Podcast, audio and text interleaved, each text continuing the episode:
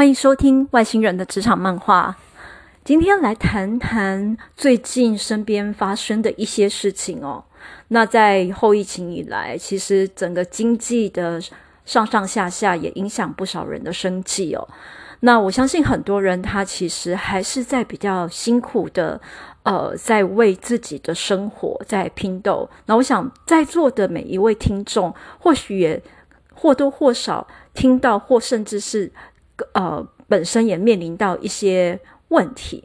那像现在，呃，身边有几个朋友就提到，就是最近诈骗盛行。那诈骗横行呢，呃，其实就是很典型哦，就是说在时代不好的这个状况之下，那很多人可能想要透过比较快的方式去累积资本跟金钱。可是这样子的状况，往往容易上当，那害自己跳进更大的坑哦。所以像现在诈骗的电话，不管是呃贷款啦、股有社啦，那还有其他就是传统我们知道的一些诈骗手法，我相信一个礼拜至少都会接到个一到两通，甚至有些人说不定更多。那这是一个个资很容易在各个方面哦。可能从店家或者是我们呃的一些一些会员资料，不小心就沦为有心人士他利用的一个工具哦。那所以在这边提醒大家，如果说在个资的使用上面，甚至你在呃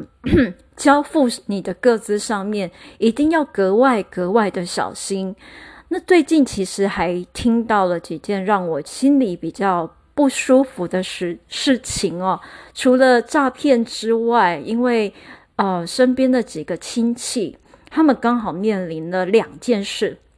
第一件事情呢，其实是在高雄的亲友，他们他们那个市场的一个呃传说，那其实听起来还蛮真实的。因为在二零二零年的时候，六合夜市有一场就是火灾，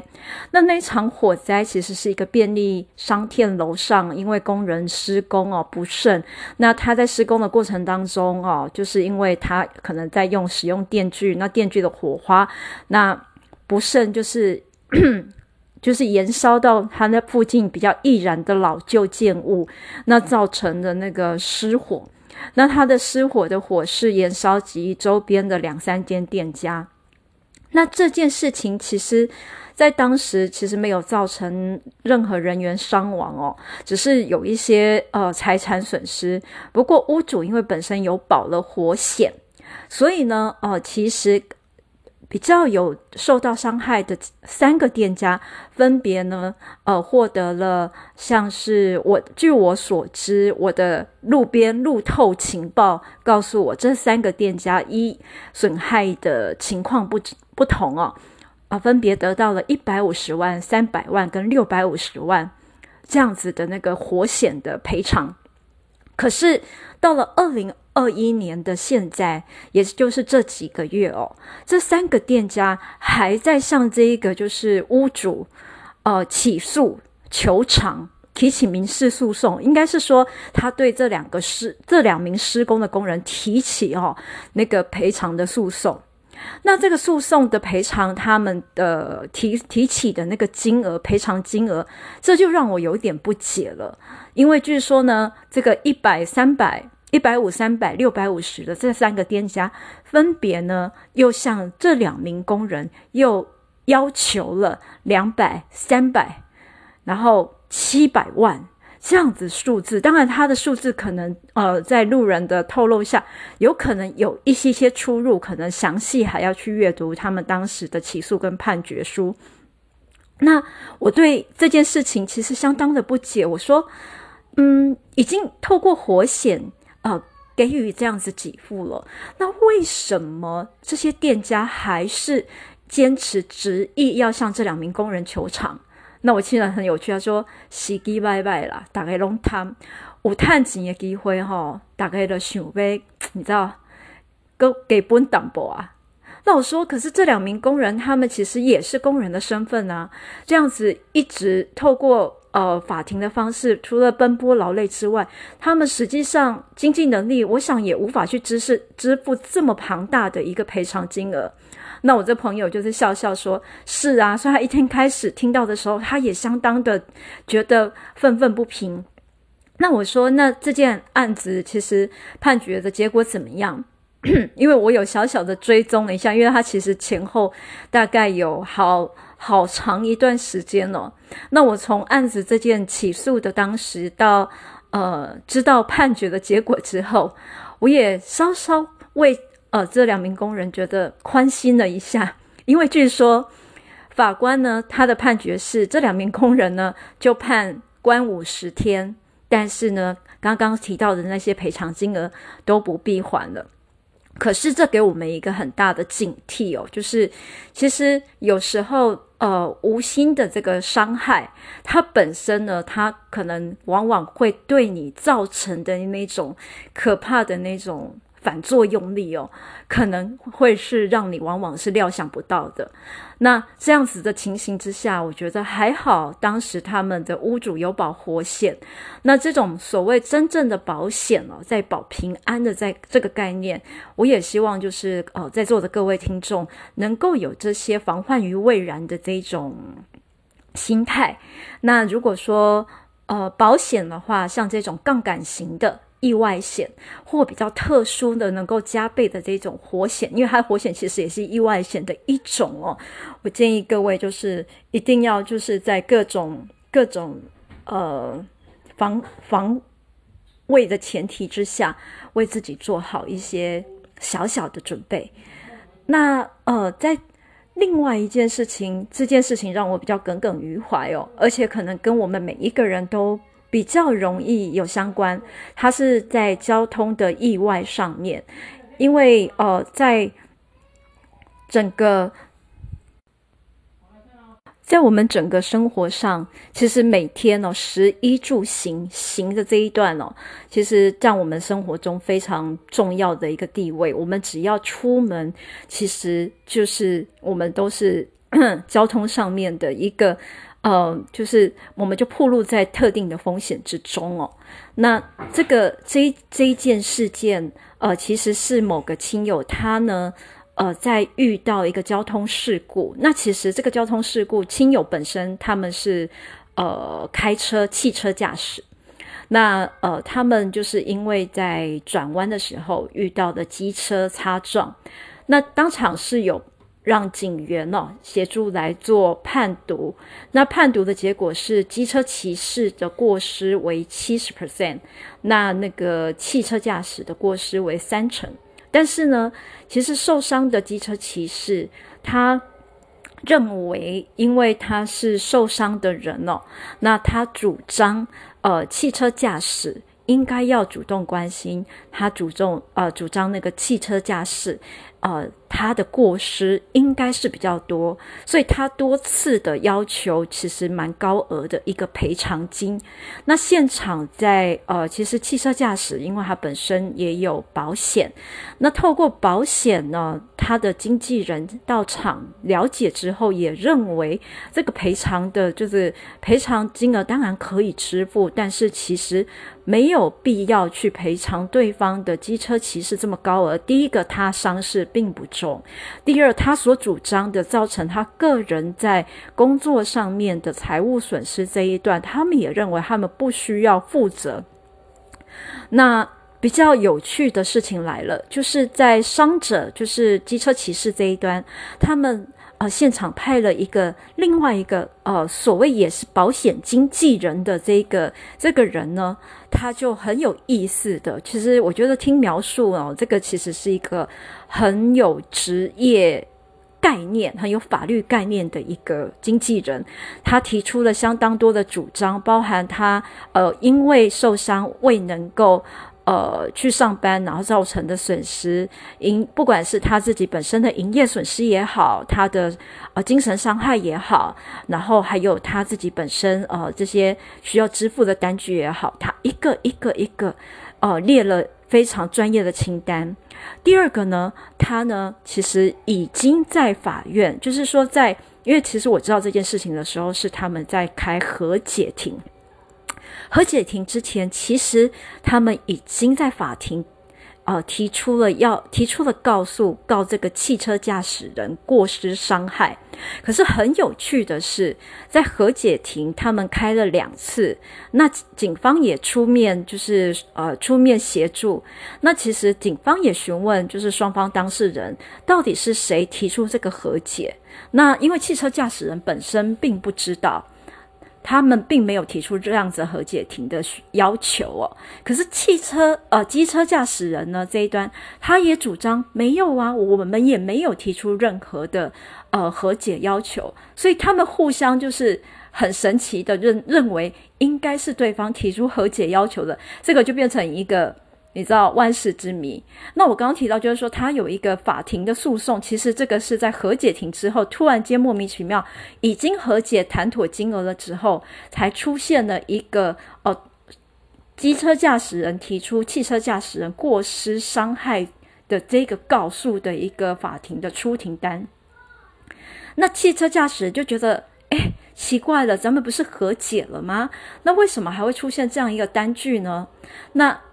当他还在疑惑的时候，他们就紧张了。就是到底就这样，呃，又民事又刑事，那到底现在他到底要从我身上扒几层皮呀？那其实据某个车行的朋友来说，他是说，如果说今天呃这个汽车驾驶他本身如果是个职业驾驶的话，传统上除了保险的支付之外，他们呃受害者可能还会主张去呃去对。车行方面跟汽车驾驶方面分别提出两次的诉讼，那他们可能可以得到两次的赔偿。那这些知识从何而来呢？我这个呃，就是说我反复的问了几个不一样，当然就是包含这个亲友，那包含就是几个保险，他们有在业界打滚的朋友，他们说其实哈，在市场有一个比较人尽皆知，但是没有人主动会去提起的职业，就是黄牛。这些所谓的保险或劳保黄牛，他们呢，其实常常就在这样子的一个纠纷的市场上扮演重要的角色，而他们对这些所谓的呃跟他们合约的雇主，都通常收取二到三成的费用。啊，抽成啊，抽成的费用不包括手续费用。那所以他在听到这样子的一个描述之后，他推测，他推测这样的事件，这个所谓的保险经纪人，可能就是他们台语俗称的“牛仔”，然后再给在背后从从中哦去安排这个程序，推波助澜。那这样子的一个事件，让我就是同时也有所警觉，因为在大概。一两年前，也曾经有听到过，就是一些朋友他们在说，呃，有这样子的保险，就是所谓的劳保黄牛的这样的人，他们会特别针对呃身障人士、这些身障团体，比如说身障机构、身障学校的人，然后去跟他们做推销，推销什么呢？因为他们呢主张他们的专业就是协助。呃，你去申请到劳保，他们主张，比如说像是劳保，呃，有很多关于失能的这些给付啦，或者是伤害的给付，只要你还在劳保的呃，就是给付期间，呃，还是在在职期间，你有劳保，那你有就医证明，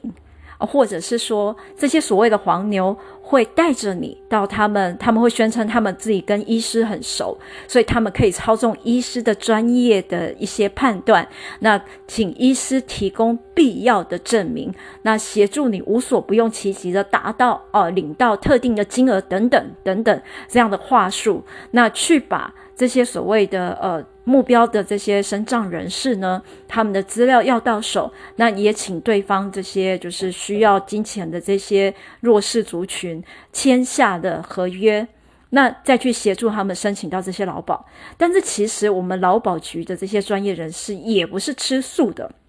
很多案子往往就是这样子无功而返。可是呢，无功就算是无功而返。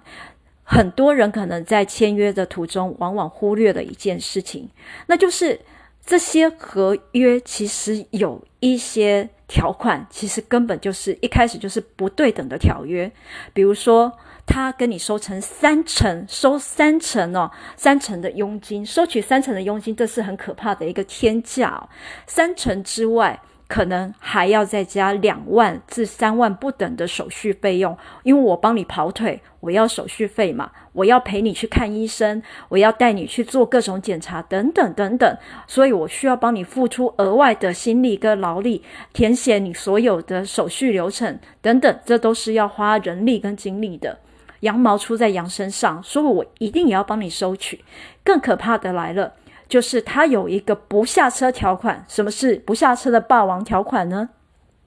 就是当事人即便没有申请到，或者是你一半呃反悔不想申请，当事人也不得再透自自行或是透过他的其他的保险经纪人代为申请这个所谓的劳保，否则就是违约，这根本就是流氓了吧，是吧？可是呢，就很多的人在签完这样子的合约之后，开始瑟瑟发抖，因为他们根本不知道这些事情会造成什么样子的后果。那一开始，这些黄牛戴上了这种善良的面具，告诉他们：呃，我们就是专门呢，呃，派来。保护，然后协助这些呃可怜人呢、哦，他们他们的话术是我们来协助可怜的人，这些需要的人拿到他们呃能够在生活上面能够支付的一点小小的资金，那我们会收取一些小小的钱呢，那帮助更多更多的人。那当他们死缠烂打达成目的之后，马上就是换了一副非常可怕的嘴脸。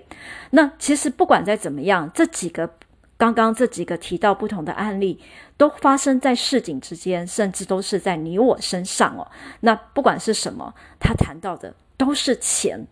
不管在我们行的方面，在我们的生命方面，这些事情呢，其实发生的次数，其实最近我有感觉是越来越频繁了。我会提到这个，也是因为身边有一些朋友在询问，诶，所谓的。呃，这些呃劳保为什么有一些人可以特别请到这样子的劳保呢？我说，那你为什么会突然想要申请这样劳保？他说，哦，因为我之前呃我的亲人可能有这样这样这样这样子的情形，他可能有重大伤病或是有身心障碍。那听说有人告诉他，呃这样子的状况又有呃目前又在职，可能可以申请到非常丰厚的呃劳保的给付等等等等。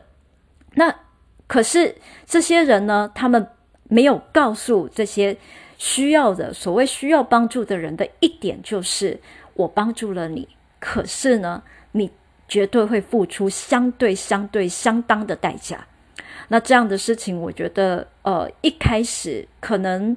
没有很多的人，绝大多数人没有去设防，因为这些资讯往往是来自于身边很好的朋友，很值得信赖的某某人，甚至是呃好朋友，可能是保险经纪人、保险经纪人的朋友，呃，刚好是这些呃被人俗称为“古袜”的这些黄牛，这些比较霸王的黄牛们哦，那。其实呢，我们如果真的认真去省思，或者是去检视这些人的话术，还有这些为什么这些呃所谓比较需要帮助的人会上当的原因，往往都是一个急切需要金钱，或者是甚至就是更直白的，就是一个贪字。那如果我们一开始不去贪图这样的快钱，或者是我们不去。就是贪图这样子的方便，在去寻求协助的时候，可能寻求的是比较专业的协助。比如说，如果在呃有需要帮忙的时候，民间其实呃针对这样弱势族群，可以去询问法服的协助哦。那或者是呃专业的一些呃保险部分，我觉得在基本的防线上面，一般保险业务人能够给予你的。基本的这种所谓意外险的这种呃咨询协助也已经是足够的。那时机不好，每一个人都在寻找出路。那现在呢，政府的纾困其实可能能够协助到的也有限。我今天说这个的目的，其实也是希望身边呢需要这些可能需要呃资金协助的人啊，或者是说一时呢可能没有没有办法在经济上有所突破的人，对于这些外来的呃。突然出现的谎言，包围给你的利多呢，一定要特别特别的小心去省思跟检视。那我们呢，可能挨着挨着，花一段时间深呼吸，多去询问几个专业的人士，或甚至呢，有能力的你，也可以透过呃 Google，那也可以透过跟一些特定单位的。专业真正的专业咨询呢，去为自己找到解套的方式，千万不要因为一时觉得自己不查，或者是觉得诶有专业的协助，就把自己的资讯、自己的权利轻易的交付给别人，因为这些交付给别人的哦。这些所谓的，不管是保险啊，或者是你的个资，或者是甚至就是你遇到的特定的事故，你如果不是在自己很了解的状况之下，就随随便给托付了出去，很可能往往在最后会伤到自己。当然了，我刚刚讲到那个就是呃。那那位所谓机车，我前面讲到那个呃交通事故的机车的这个驾驶人，他到底付出了多少代价，我并不知道。但是呢，他在当中到底透过了这样子的一个所谓的保险经纪人，呃，做了哪些事情？我相信当事人也是完全无知的。而且，其实他这个过程当中，他要。给付给和解庭的一些相对的资金，那他要给呃这保险经纪人所谓的相对的资讯，我相信也是不会少的。可是如果这样子的保险经纪人，他们万一他们就是对于资讯的整理跟保管，根本就是非常的随意的，那你就要格外小心了。因为现在你的证件跟个资，你可能觉得不怎么重要，可是不怎么重要的东西。往往有可能成为最致命的一个要件。那在这边跟大家分享，不晓得你们有没有遇到其他 也很类似的事件？那呃，在这里提醒大家，这个年头呢，二零二一年来到了第四季哦，可能很多的困难在眼前，但是我觉得很多的事情。呃，只要我们保持信心跟乐观进取的这种看着未来的一个方式，这个眼光，一定能够撑过去。那也祝大家一切顺遂平安。今天就到这里，谢谢大家。